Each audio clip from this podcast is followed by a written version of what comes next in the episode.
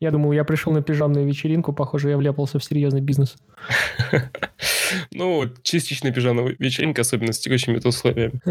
Тогда вопрос-то остается открытым. Как на тебя или как на повлияла изоляция? Слушай, честно говоря, я очень боюсь, что она на меня в конце концов повлияет, но пока что она на меня не повлияла, потому что до момента, ну, до выхода курса, который намечен на июль, я боюсь, что я и так на улицу не выйду, вот, даже если завтра нам разрешат, вот, поэтому э, фактически сейчас нет, не повлияло, но на самом деле ты же знаешь, что все больше боятся того, что как бы будет после, нежели того, что есть сейчас, вот, потому что наши опасения больше экономические, чем, чем какие-либо другие. Хотя, конечно, за саму болячку тоже переживаем, потому что у всех есть мамы, папы, бабушки, дедушки, и черт его знает, во что это все влиться. Но, думаю, переживем. А как, по-твоему, повлияет, может повлиять на тебя в будущем? Слушай, ну я же работаю в такой индустрии, по сути дела, в индустрии интерактива и развлечений, uh-huh. и несмотря на то, что я занимаюсь школой, это все равно как бы это имеет к этому отношение. Поэтому обычно, знаешь, люди, которые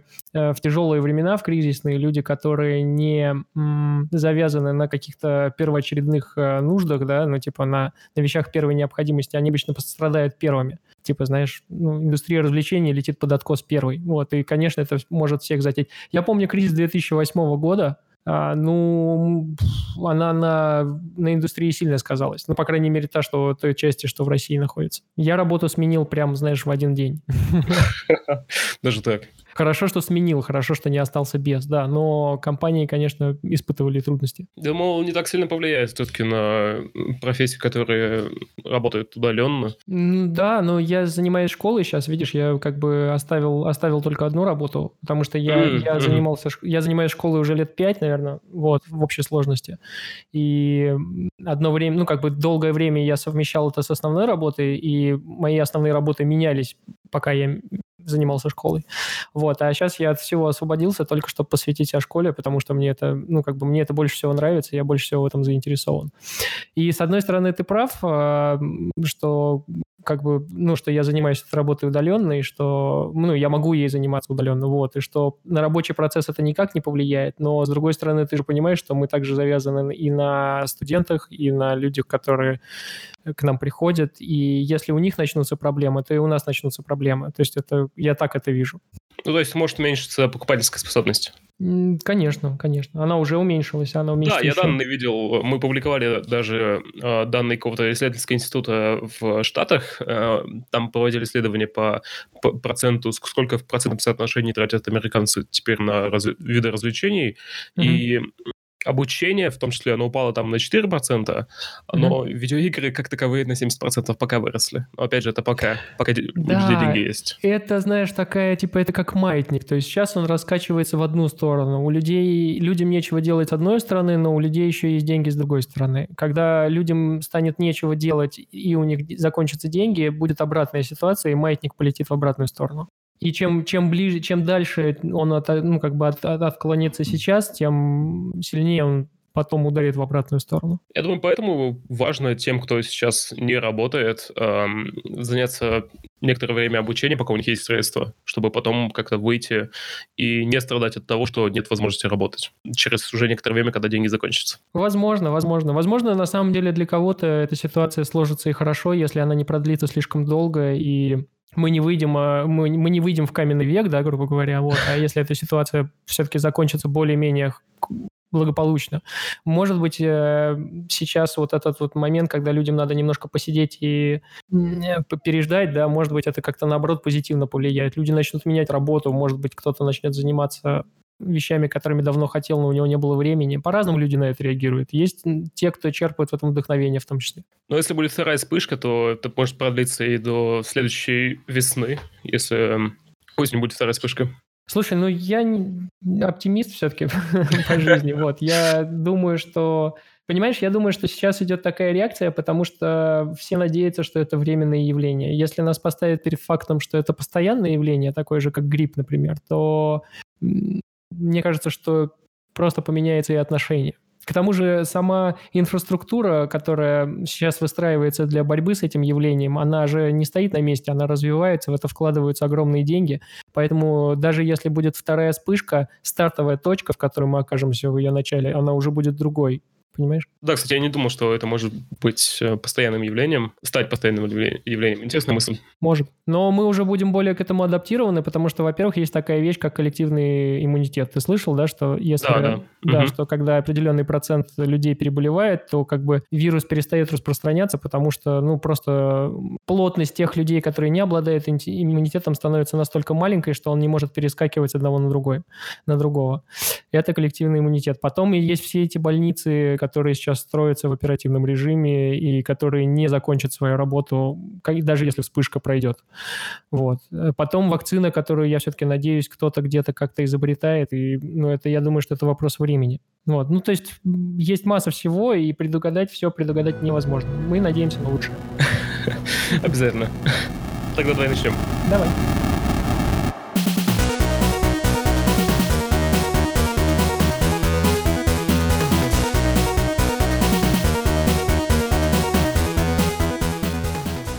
Привет, это подкаст uh, Дебатя Ток. Меня зовут Евгений Рамазанов, я главный редактор издания Дебатя.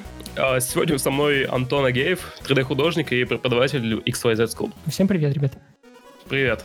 Расскажи, как ты стал 3D-художником, чем занимался, что делал, чем занимаешься сейчас? А, слушай, ну, вообще я работаю довольно давно, ну, как бы 3D, 3D, а, область 3D, знаешь, там, типа 3D, это было мое хобби еще со школы, я где-то, наверное, класса с восьмого этим увлекся, а школу я закончил достаточно давно, еще аж там в 2002. Вот, а, поэтому занимаюсь я этим достаточно долго, и институт я подбирал максимально близкий к этому направлению, вот, мне как бы всегда это было интересно, вот, но первую работу я получил где-то, наверное, в 2007 году, это была такая небольшая компания, которая делала игры для детей. Ну, знаешь, типа первая работа. Вот. Но потом я переключился на какое-то время, я также занимался анимацией, то есть я не всегда работал в игровой индустрии, я занимался анимацией, работал в анимационной студии и был 3D-художником и ведущим проекта на э, сериале «Смешарики». Вот. И занимался также полным метром, когда у них полный метр выходил. Тоже, ну, мне кажется, что все, кто занимается трехмеркой и живет в Питере, все, все так или иначе хотя бы, хотя бы раз, знаешь, типа прикладывали руку к смешарикам. Вот. Потом э, первая такая серьезная работа в игровой индустрии, которую я нашел, это был Nival. Тогда это был 2011 год. Они делали Blitzkrieg третий. Вот, и я туда поп... я очень хотел туда попасть и попал. Я был совсем совсем новичок. Вот, и меня туда взяли чудом на самом деле. Вот, и дальше как-то все пошло-поехало. Одна компания стала сменять другую, и вот уже, наверное, около лет 10 я этим занимаюсь. Вот, а пять лет назад э, я познакомился с ребятами. Ну как, с ребятами я познакомился в другой компании, в которой мы работали вместе вместе, но появилась вот эта идея со школой, вот, и э, мы начали ее ну, реализовывать, там я подтянулся чуть попозже, ребята там начали заниматься этим чуть пораньше, просто они меня, раска... они были моими друзьями, мои коллег... моими коллегами, они рассказали мне об этой идее, вот, и я как-то ей загорелся и решил как бы к ним, как сказать, ну, подмазаться, грубо говоря. Вот, они меня приняли, и с тех пор вот мы этим занимаемся, и сейчас вот настал тот момент, когда я освободил себя от всех работ и занимаюсь только школой. Слушай, расскажи о смешариках. Как вообще получилось так, что ты начал работать над смешариками, и что ты там делал? Слушай, я не, не работал в компании Петербург, хотя мы часто туда заруливали, потому что сами, сами, самим вот этим брендом и самим мультиком занимается компания Петербург. Вот. Э, компания Петербург задумала такое, э, когда у них уже довольно был ну, э, развит сериал, двухмерный, который они во флеше пилили, они задумались о полном и у них были большие амбиции. Они хотели сделать классный полный метр, трехмерный. Вот. И на самом деле у них это получилось, потому что, так, если его посмотреть, там для 2000 какого-то там 11 там 2010 года, когда он вышел, это очень круто. Это, конечно, не Pixar, но, знаешь, за, оте, за отечественную мультипликацию не стыдно в данном, в данном случае. Вот. А я искал работу. Вот. Я искал работу, и случайно... Э, э а студия Петербург, которая занималась смешариком, у них не было своего 3D-отдела, и они, э, скажем так, скооперировались с ребятами, которые раньше занимались тоже игровой индустрией, но открыли свою компанию, и это была анимационная студия. И они по договору, ну, скажем так, скооперировались, и, ну, типа, эта компания должна была быть, заниматься аутсорсом 3D-графики для компании Петербург. И я работал там. Какое-то время мы делали, э, начинали делать этот полный метр, Потом производство полного метра перекочевало на студию Петербург, когда у них появился свой отдел, и он стал разрастаться. А мы переключились на создание сериала. А потом я с этим завязал. Кто твой любимый смешарик? Если такой есть. Ты вообще не смотрел смешариков Нет, я, я смотрел, конечно же. У нас... Э, я могу сказать, что кто мой любимый режиссер, потому что смешарики очень разные, и серии зависят от того, какой режиссер делает. Там есть, ну, я никому не хочу обижать, но я просто знаю, что, типа, есть один человек, который делает абсолютно хитовые серии, и они всегда получаются хорошо. Есть такой режиссер Денис Чернов, и он был режиссером и первого, и второго полного метра, когда я еще работал. Вот. И он абсолютно бесподобный мужик, он прям... Все, что он делает, все прекрасно. Отличается как-то работа над э, мультипликацией от работы в геймдеве? Э, мне, я не, давно не работаю, ну, как ты понимаешь, давно не работал uh-huh. в мультипликации, uh-huh. вот, но, как по мне, чем, чем дальше, тем больше, чем дальше, больше времени проходит, тем меньше отличается, потому что, э, с одной стороны, отличие в стилистике, конечно же, потому что, ну, э, тебе нужно адаптироваться, ну, потому что разная стили, стилистика, там, визуальная просто у какой-нибудь там игры, какой, который, не знаю, выполнен в стиле реализма, и у анимационного мультика, который весь такой, знаешь, мультяшный, весь такой пузи детский. Вот. И, конечно, тебе нужно подстраиваться. С точки зрения художника, конечно, разница есть, стилистическая. Но хороший художник всегда подстроится. Вот. А техническое, мне кажется, что с годами все меньше, потому что сейчас идет такой момент, когда все производственные процессы очень сильно унифицируются и те же самые приемы, те же, тот же самый софт, э, который там используется для разработки игр, его же можно адаптировать под разработку мультиков или под разработку фильмов. Ну, взять тот же Substance Painter, да, который я преподаю в школе, это программа для текстурирования, и она используется для, для всего, и для фильмов, и для игр, и для мультиков. Вот, поэтому сейчас как раз такое время, когда знаешь, самое благодарное время заниматься трехмерной графикой, потому что если, ну, как бы даже если ты устанешь от какой-то области и захочешь сменить сферу деятельности, тебе не надо будет переучиваться, по крайней мере, с точки зрения софта. Важно для 3D-художника знать как-то историю развития технологий и методов работы над э, текстурированием, например, а, как это, например, важно для дизайнера или еще для кого-нибудь. Да, э, ты имеешь в виду, вот типа, как делали раньше? Да, да, да. Да я думаю, нет на самом деле. Если положа руку на сердце, знаешь, мы в такой ситуации. Вот почему люди говорят, что все время надо учиться. Вот кто работает там и кто этим занимается, все время говорят, надо учиться, надо учиться. Я думаю, что потому что очень много информации, которая, которая раньше была актуальной, она в какой-то момент отмирает и становится ненужной. И типа, понимаешь, ты столько времени на это потратил. Там 10 лет назад все топовые игры текстурили в фотошопе. Ну, не 10, может, хорошо, там 15 лет назад точно все топовые игры текстурили в фотошопе. И люди, которые умеют это делать, прям были на вес золота. А сейчас э, для фотошопа остался только мобильный рынок. Вот, и, конечно, типа, хорошо вспоминать те былые деньки и говорить, а вот мы в свое время, знаешь, там, вот, но это никак не поможет быть актуальным на сегодняшний день. Это прикольно, это полезно и здорово, что у меня был такой опыт. И, конечно, что-то, ну, знаешь, типа, есть такое разделение на софт и хард скиллы, то есть а, одно, одно дело, когда ты знаешь программу, а другое дело, когда ты умеешь рисовать и разбираешься там в цветах, в формах, вот в этом во всем, да, в художественной части. Вот, и, конечно, типа софт-скиллы, вот эта вот художка, которая нарабатывается годами, она никуда от тебя не уходит. Ты меняешь кнопки, а как бы основы остаются. Вот, но кнопки нет, они теряют актуальность со временем. Ну, то есть 3D-художник, работающий в Maya, или 3D-художник, работающий в Photoshop? А это разные программы. В моей модели в Photoshop. Да, я, я имею в виду, что неважно, какая программа, важно, что оба, ну, оба развитый 3D-художник.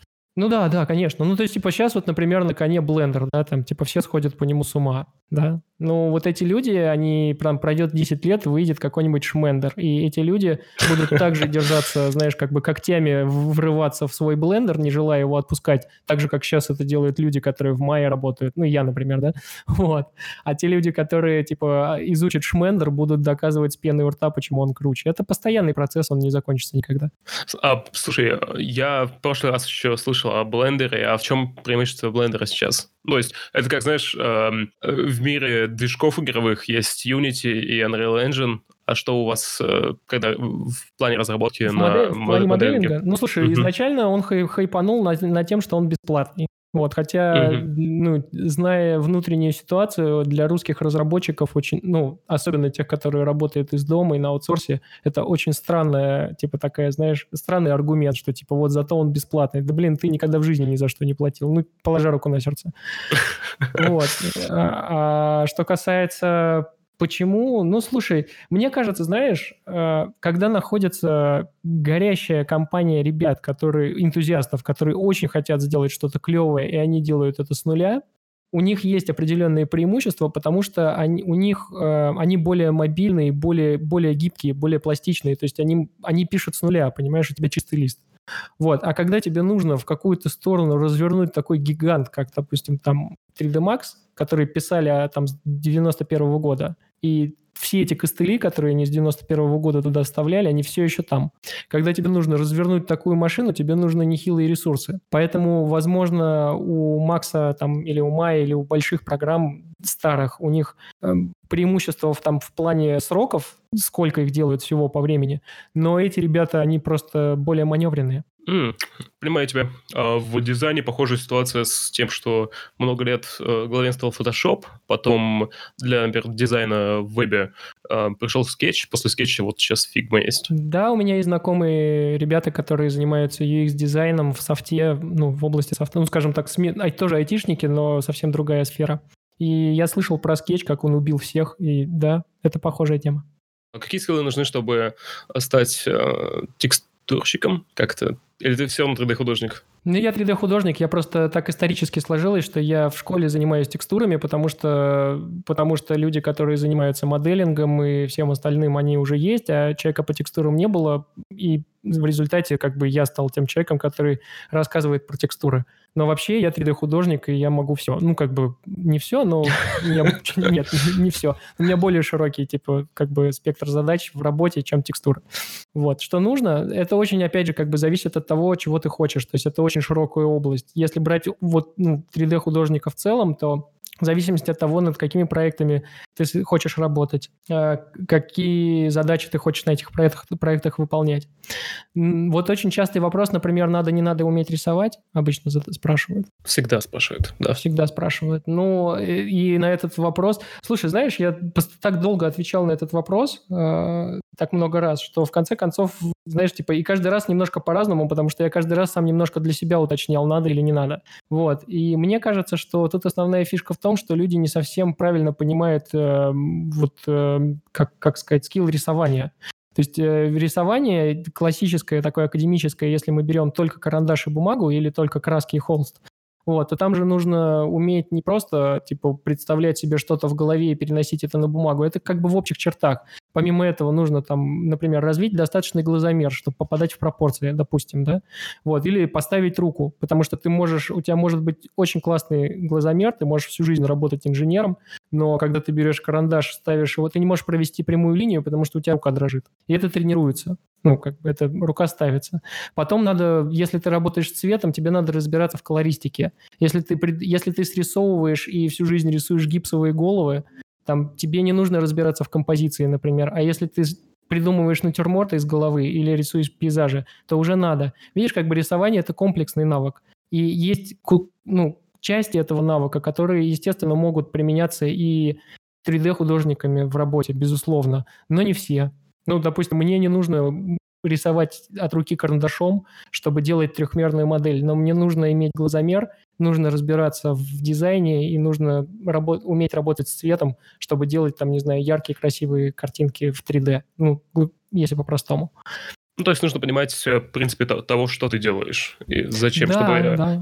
Если что-то менять или вести в какую-то сторону, какую, какую требует от э, тебя, то знать, что менять и как менять. Да, но опять же, на больших проектах, например, представь себе, что там выходит какой-нибудь суперреалистичный проект, ну, допустим, mm-hmm. какой-нибудь привести в пример Тарков, ну, там, с суперреалистичными пушками, там, понимаешь, да, вот это все. И там ребята моделят эти пушки по чертежам, то есть там нельзя шаг влево, шаг вправо, это конкретно должна быть техническая модель и, скорее всего, техническая текстура. Классная, детализированная, все, но как бы этот предмет существует в реальности, тебе нужно просто сделать модель. Вот. И нужно ли здесь в данном случае разбираться в пропорциях? Я не уверен. Если ты умеешь классно моделить по чертежам, а если ты, допустим, уходишь в стилизацию и делаешь что-то из головы, придумываешь каких-то персонажей, которых раньше не было, допустим, здесь уже нужен просто, господи, да в костюмах надо разбираться для того, чтобы это делать. То есть, видишь, все зависит от задач. Um, ты когда-нибудь работал с фотограмметрией? Не, не, не успел. Не успел. Но я понимаю, как это делается. Знаешь ли ты, влияет как-то или заменяет фотограмметрия работу 3D-художника?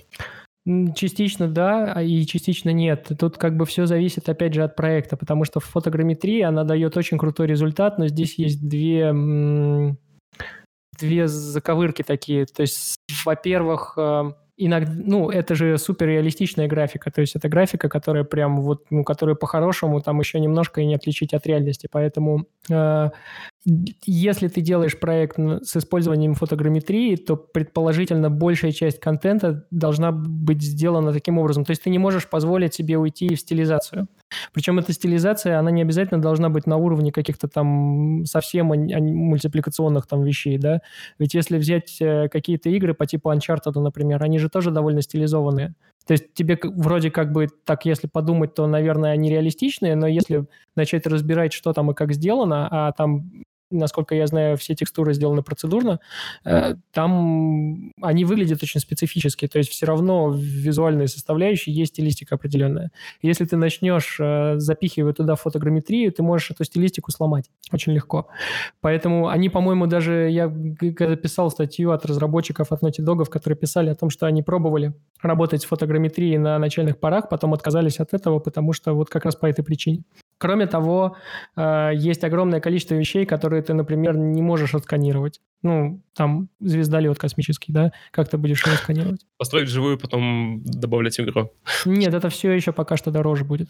Да, я понимаю. А есть какие-нибудь технологии, которые как-то влияют на твою работу? Там RTX или что-нибудь еще? Ну, работа потихоньку... реальность Конечно, меняет. Ну, слушай, я, видишь, я, мне, я прикололся по процедурным текстурам в mm-hmm. Прям я когда увидел, когда вот релизнулся э, дизайнер, я сначала, он меня сначала напугал, вот, когда я первый раз его увидел, я подумал, господи, вообще это зачем? Вот. А потом, когда я начал с этим разбираться, когда, ну, скажем, нас, ну, мы встали перед фактом, что пора завязывать фото, с фотошопом, начали выбирать софт. Quixel, там что было... дизайнер? Есть два конкурента на дизайнер. Это процедурный редактор, в котором mm-hmm. можно делать материалы процедурные. Он так называется, говоря. дизайнер? Substance дизайнер, он так и называется. А, Substance дизайнер. Mm-hmm. Есть вот две программы, которые в одной экосистеме находятся. Ну, сейчас уже три, там еще есть алхимист. Э, есть Painter, это а-ля Photoshop для текстурирования нового поколения. Ну, если простыми словами. И есть дизайнер, который, с помощью которого ты можешь там расширять контент Painter, да, создавать процедурные материалы, текстуры, бла-бла-бла. И, и когда мы выбирали софт, какой какой софт выбирать альтернативу, было, были две. Был Quixel, так называемый Quixel на тот момент Э, был эм, плагином для Photoshop. И был вот этот вот Substance Painter, который был standalone. И, конечно, между плагином для Photoshop и standalone ом ты всегда выберешь стендалон, потому что он, ну, он убедительнее, потому что плагин от Photoshop очень зависимый. Там было куча... Ну, с ним, с ним было сложно работать, грубо говоря. Вот, поэтому просто мы взяли и поменяли там часть работы, которую мы раньше делали в Photoshop, поменяли там на другую программу. Вот это и есть э, смена пайплайна считай. Ну, то есть то, что ты говоришь, технологии, которые влияют на... Но знаешь, э, я вот, вот что могу заметить. Обычно, когда выходит какая-то новая программа, и какая, когда изобретается какой-то революционный, ну, типа революционный подход для разработки контента, э, все ставят на то, что сейчас это будет проще и быстрее. Но, как правило, это приводит к тому, что все становится дольше и сложнее. Лучше по качеству, но никак не быстрее. А есть какие-нибудь э, задачи, потребности для 3D-художника, которые сейчас в программах нет? Наверняка просто мы о них не знаем. Ну, типа, знаешь, обычно вот это по-другому работает. Обычно, когда выходит что-то такое, что там разрывает твой мозг в очередной раз, ты как бы не предполагал, что так можно. Вот. И, а потом, когда тебе дают это попробовать, ты перестаешь понимать, как ты раньше обходился без этого.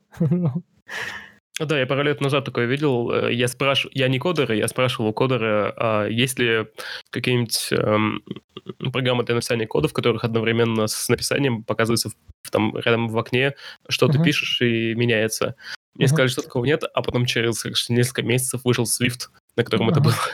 Я понял. Ну, слушай, из, из моего примера, я не знаю, там могу привести, что, типа, там в мае, в мае, ну, я всю жизнь там модели в мае. Кстати, потому как они добавляют новый, новый функционал для полигонального моделинга в мае, судя по всему, вот в этой главе уже все сказано, то есть как бы революции не будет. вот, но, например, там маппинг, да, если ты знаешь, там, что когда ты разворачиваешь модель после того, как ты ее там сделал, вот, э, там в какой-то момент, там, допустим, в программах переработали этот инструмент во всех понемножку. И вот сейчас я это делаю и вспоминаю то, как я делал это до до вот этого рефакторинга, я, честно говоря, не понимаю, как, как это было возможно. То есть тратились какие-то безумные, безумные количество часов на совершенно скучное, неинтересное занятие, но от которого никуда не уйдешь. Процедурное текстурирование — это ведь какой-то вид, да, из... Э, один из, один из видов? Э, ну, это да, да, но на самом деле там тоже, если посмотреть э, в корень, то там нет никаких особых революций. Революция заключается больше в том, что они эм, засунули Photoshop в нодовую архитектуру. Революция заключается в этом. Ну, то есть, типа, что у тебя есть недеструктивный пайплайн, и если ты работаешь над текстурой и делаешь какие-то операции, ну, там, с текстурами, то ты в любой момент можешь э, сделать шаг назад и что-то поправить. Тебе не нужно жать Ctrl-Z и стирать историю, которую сделал ты после, понимаешь, да? То есть у тебя есть график из нод, и ты в, любой, в любое место этого графика идешь и поправляешь то, что хочешь поправить. В этом есть революционность. Но если смотреть по инструментам и по по действиям, что конкретно ты делаешь, то в целом я могу сказать, что это и 15 лет назад это все было в фотошопе. А, в смысле, это как работа с шейдерами? Я просто... Есть э, дрейва, некая ветвь, и на каждом этапе оно связано с э, друг, другой частью шейдера, Угу. И можно менять отдельную его часть, независимо от остальных. Я смотрю, ты больше по технической части, да? Ну, я просто, я текстурами ни разу не занимался, я шейдер только видел.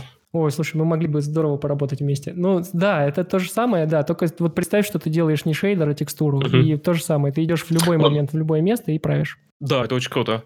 Похоже еще на, если UX, с UX сравнивать, то эм, дизайн-системы, компоненты, когда mm-hmm. можно отдельный компонент э, менять, независимо от э, всего вида. Да, но если очень простой пример проводить, прям по-простому, представь, что ты сделал текстуру дерева, и у тебя на этой текстуре есть какие-то древесные сучки, и в какой-то момент ты подумал, блин, они что-то маленькие, и ты пошел, дернул один параметр, и они стали больше. В этом прикол. Mm-hmm. А это в целом увеличивает скорость работы или уменьшает? Это немножко имеет другую, знаешь, типа вот кривую, кривую темпа. То есть если ты, uh-huh. ну, когда ты рисуешь в фотошопе, текстуры у тебя примерно э, вот э, нету кривой темпа, у тебя есть прямая линия. То есть у тебя там, допустим, одна текстура занимает два дня, ну, допустим. Вот, и это значит, что через месяц у тебя одна текстура будет занимать два дня, и через два, и через три, и через год. А с процедурными текстурами немножко не так. Там, когда ты начинаешь работать вот с нуля, когда ты еще ничего не знаешь, у тебя нету ни инструментов, ни библиотеки, ничего, поначалу это занимает больше времени. Это дает более качественный результат, если ты умеешь. Вот, но это занимает больше времени, потому что само построение графика не, так, не такой быстрый процесс.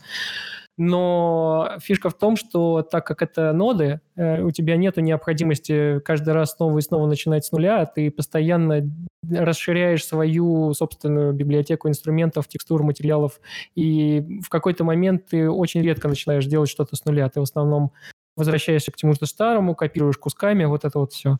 Вот, поэтому в целом в рамках больших, больших компаний, большой индустрии, это, конечно, ускорение времени. Ну, потому что они, они сделали 100 материалов, и дальше для того, чтобы из этих 100 материалов превратить их в 300, им нужно потратить в 10 раз меньше времени, понимаешь? Вот, но когда ты один на льдине, это может занимать время, да. Ну да, а это тоже похоже на, и на дизайн, когда вначале нужно сначала расставить все компоненты создать, а потом уже очень легко выбирать из компонентов, просто составлять уже любые фигуры, которые нужны. Угу. Да. Понимаю. Понимаю. То есть на финальный результат это никак не сказывается. То есть текстура, неважно откуда она, как она сделана, она в конце будет, если при должном качестве выполнена, в результате первой игре а, неотличима. Ну, э, что ты имеешь в виду? То есть э, неважно, ну, как есть, она сделана? Да, не, неважно, как она сделать, я имею в виду процесс. То есть это будет Photoshop или это будет э, процедурная... Нет, конечно, да. Ты можешь нарисовать угу. ее маслом на холсте, сфотографировать и налепить на модель. И если это будет хороший рисунок маслом, она будет выглядеть уникально и, знаешь, очень стилизованно. Понял тебя. Э, ты ведешь курс в XYZ по поводу да. процедурных текстур. А на кого он рассчитан? На новичков? А, я стараюсь сделать его таким образом, чтобы туда могли прийти, мог прийти кто угодно. То есть у меня есть а, разделы, которые для новичков, с которых будут начинать те, кто вообще первый раз открыл программу, и он не знает, что с ней делать. Там есть разделы, которые посвящены кнопкам, интерфейсам. И основным принципом работы я рассказываю про механику, чтобы человек дальше мог сам разбираться в этом. А, это очень важно, знаешь, типа в любой программе ты в какой-то момент понимаешь логику, да, типа как эта программа делается, и ты начинаешь искать какие-то инструменты и находишь их даже несмотря на то, что ты не знал, где они находятся, но ты понимаешь, где они могли бы находиться, и ты идешь туда и вот ну, находишь их там. Вот, поэтому для новичков есть разделы, да, и есть, конечно, более сложные, сложные разделы, которые возможно, новички до них и не дойдут. А может быть и дойдут. Как тогда с, с ними быть, если новички не дойдут до некоторых этапов? Слушай, ну смотри, э, какая вообще у меня идея, ну это моя личная идея, да, как, как я как я вижу себе идеальный курс. Э, э, когда ты приходишь, у тебя есть определенный уровень. Ну, во-первых, э, скажем так, человек, люди, которые... Давай начнем с того, что люди, которые купили курсы, которые пришли на него, получают пожизненный доступ к этим материалам, и то, что они, по сути дела, то, что, то, что они проходят на курсе, там вот эти три месяца, это, по сути дела, три месяца они получают обратную связь. Либо от меня, либо от нашей команды. Ну, то есть мы им помогаем, мы с ними встречаемся, проводим живые стримы, разбираем домашние задания, которые у них есть и так далее.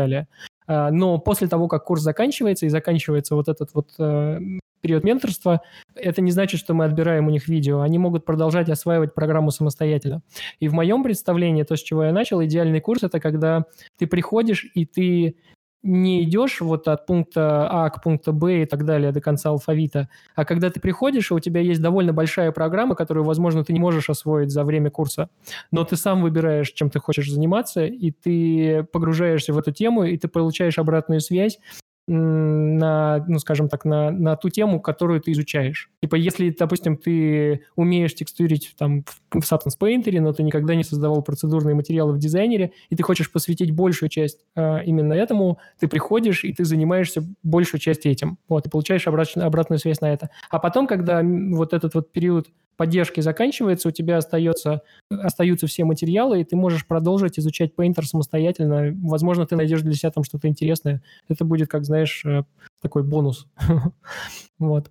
Но если приходить, например, на какой-нибудь э, продвинутый курс, разве это не лишает части контента во время обучения? да нет, потому что нет, не, не лишает. Ну, ты же можешь, ты можешь, если ты не успел, если тебе так понравилось, ты можешь прийти на следующий курс. Если тебе нужно, если тебе нужно именно как бы, если тебе нужен ментор. А если тебе не нужен ментор, так ты можешь и продолжать заниматься этим самостоятельно.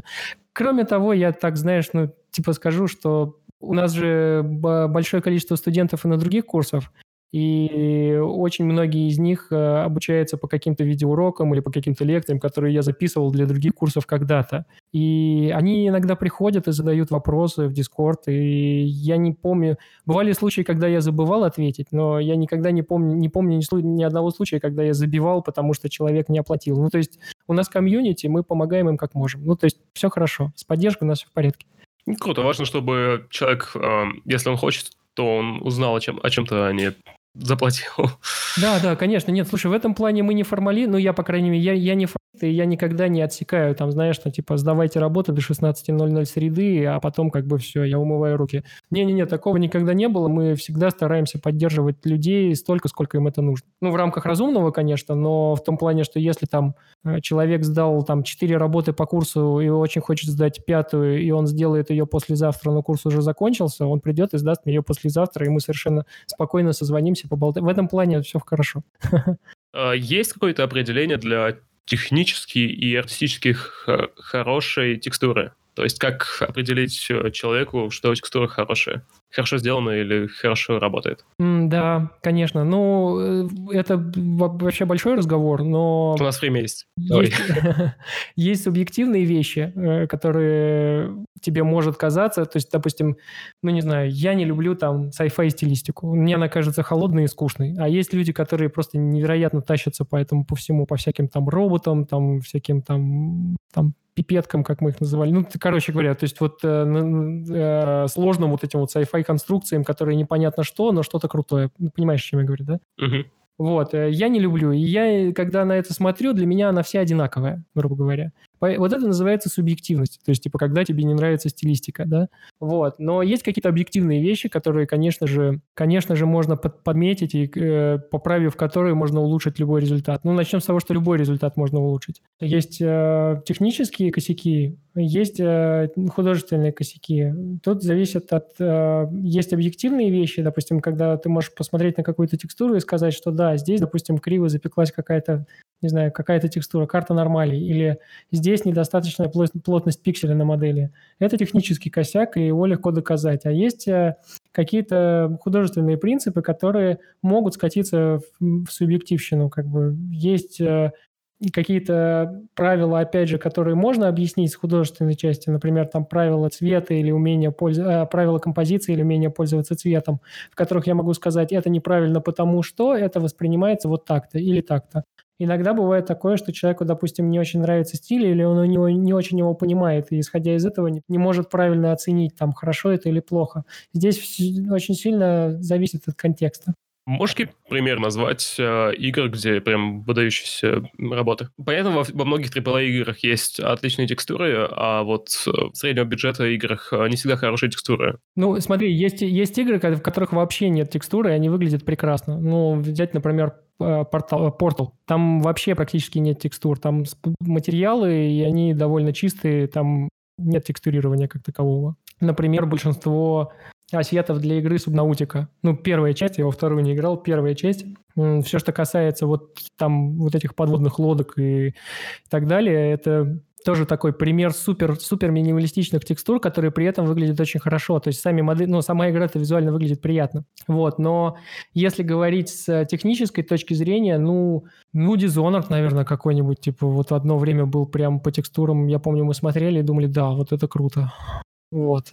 Там все очень детализировано, они очень классно стилизованы, они очень классно собраны, они прям, знаешь, их приятно рассматривать. То есть там как, они как, э, каждая, как, знаешь, как, как отдельная композиция, как картинка. Вот. Но это не значит, что, знаешь, крутые детализированные стилизованные текстуры, это, знаешь, обязательное правило, вот, которое нужно для того, чтобы проект был классным и для того, чтобы там он смотрелся классно. Да, есть много других вещей. Можно сделать прекрасную игру без текстур вообще.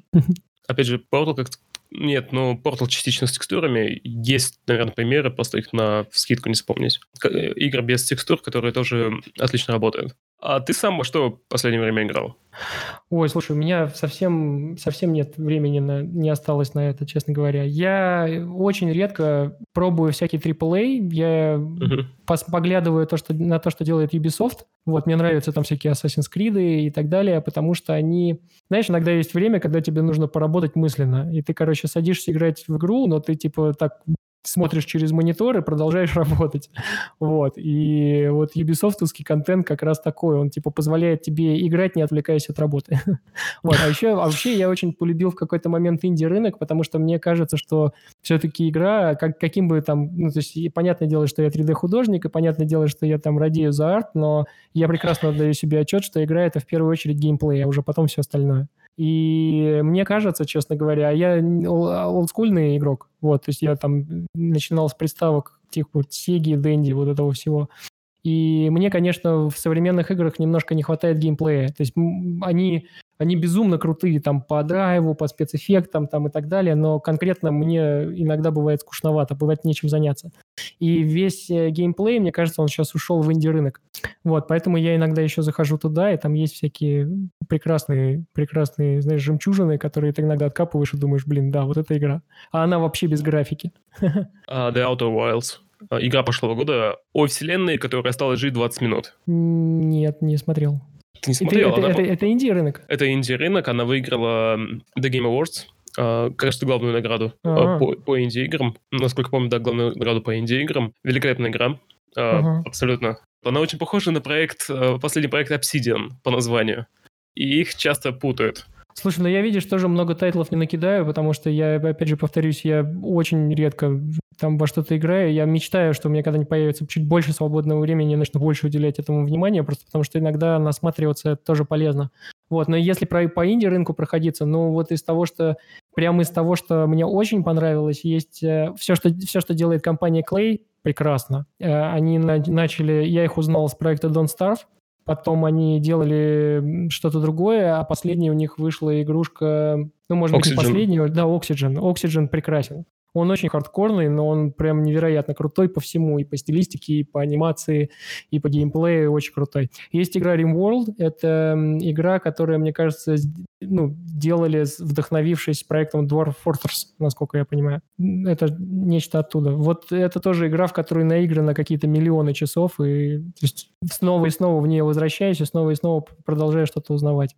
Э, Субнаутика была очень приятной. Вот я тоже познакомился с ней буквально недавно. Первую часть прошел и очень кайфанул. Ну, то есть там на самом деле происходит жизнь. В инди-рынке сейчас интересно.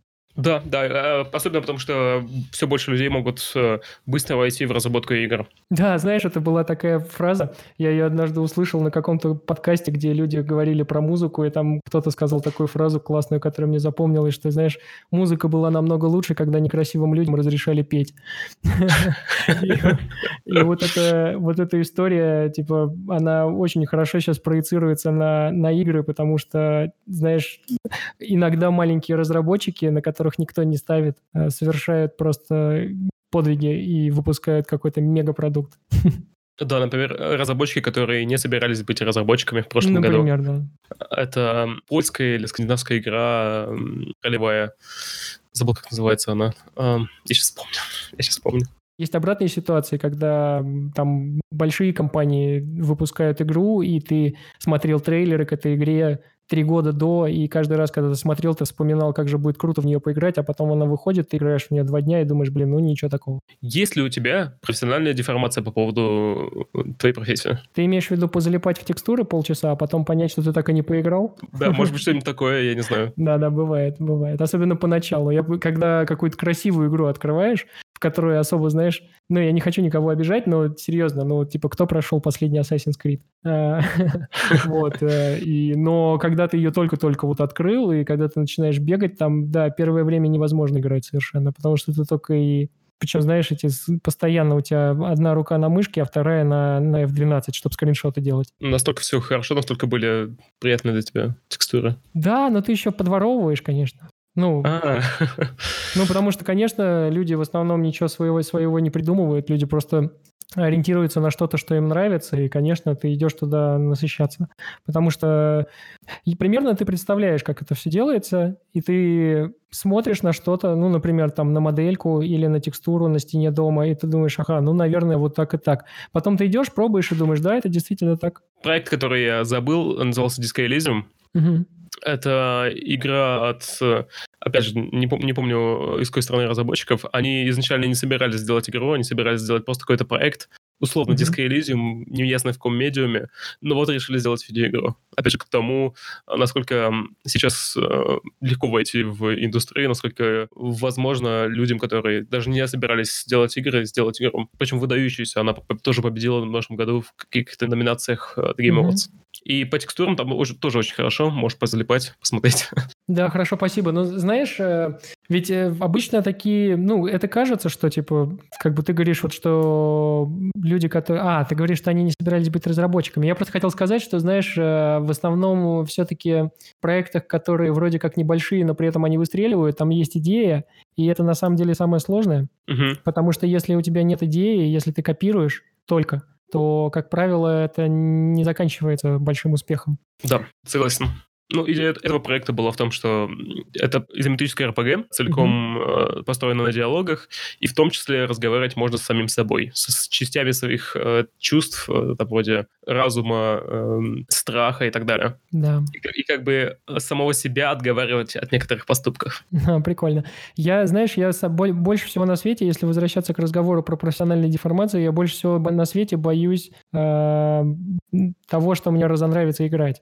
Потому что когда тебе мне кажется, что я, как только мне разонравится играть, мне тут же разонравится и, и создавать. Ну, понимаешь? Uh-huh. Вот, поэтому я знаю там примеры.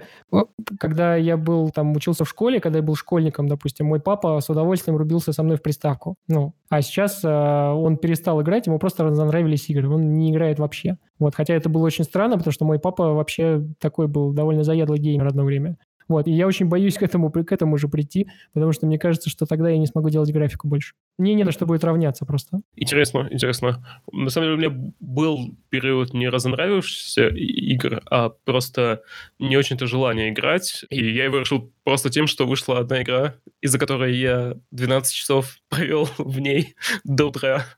Она вышла mm-hmm. недавно, это Bloodbound and Blade. Mm-hmm. Я навернула мне и любовь к играм просто основательно, а, и ко всему остальному. Поэтому, возможно, это просто дело того, что, что человеку нужно найти свою игру, либо игру, которую он сейчас хочет, а ее, возможно, нет. Потому что, несмотря на то, что в том же Steam 36 тысяч игр, а найти среди них свою можно и не найти. Да, 36 тысяч игр в Steam, это, кстати, живое доказательство того, что не все так просто. Ну, в том плане, что ты представляешь себе, с какую конкуренцию тебе нужно будет выдержать, насколько твоя идея должна быть хороша. Чтобы выплатить и стать наравне с остальными выдающимися инди-играми или уже состоявшимся без бюджетов, без закачки рекламы и вот этого всего. Угу. Пожелаем таким играм только удачи. А, и забыл сказать, если вы хотите делать 3D-текстурки, процедурные 3D-текстурки, то можете зарегистрироваться на курс Антона Агеева до 28 июля, да? Да, курс начнется 29, 29 июля до 28 открытой регистрации. Можете ознакомиться, сейчас запустился сайт, вы можете ознакомиться с программой, прийти посмотреть э, и решить для себя, может быть, вам это будет интересно. До 28 июля будет скидка 30% для всех, кто захочет зарегистрироваться. С промокодом дебате как у нас название паблика, как название подкаста в начале. Будет еще дополнительная скидка 10%. Тебе спасибо, что пришел. Спасибо тебе большое, что позвал, и спасибо, что слушали. Если вы дослушали до конца, было очень приятно посидеть с вами, поболтать. Надеюсь, тебе игры не разонравятся. Я тоже на это надеюсь. Все будет хорошо. А, ну и не болей. А, и ты будь здоров. Да, береги себя. Да, и вы берегите себя. Спасибо. Да?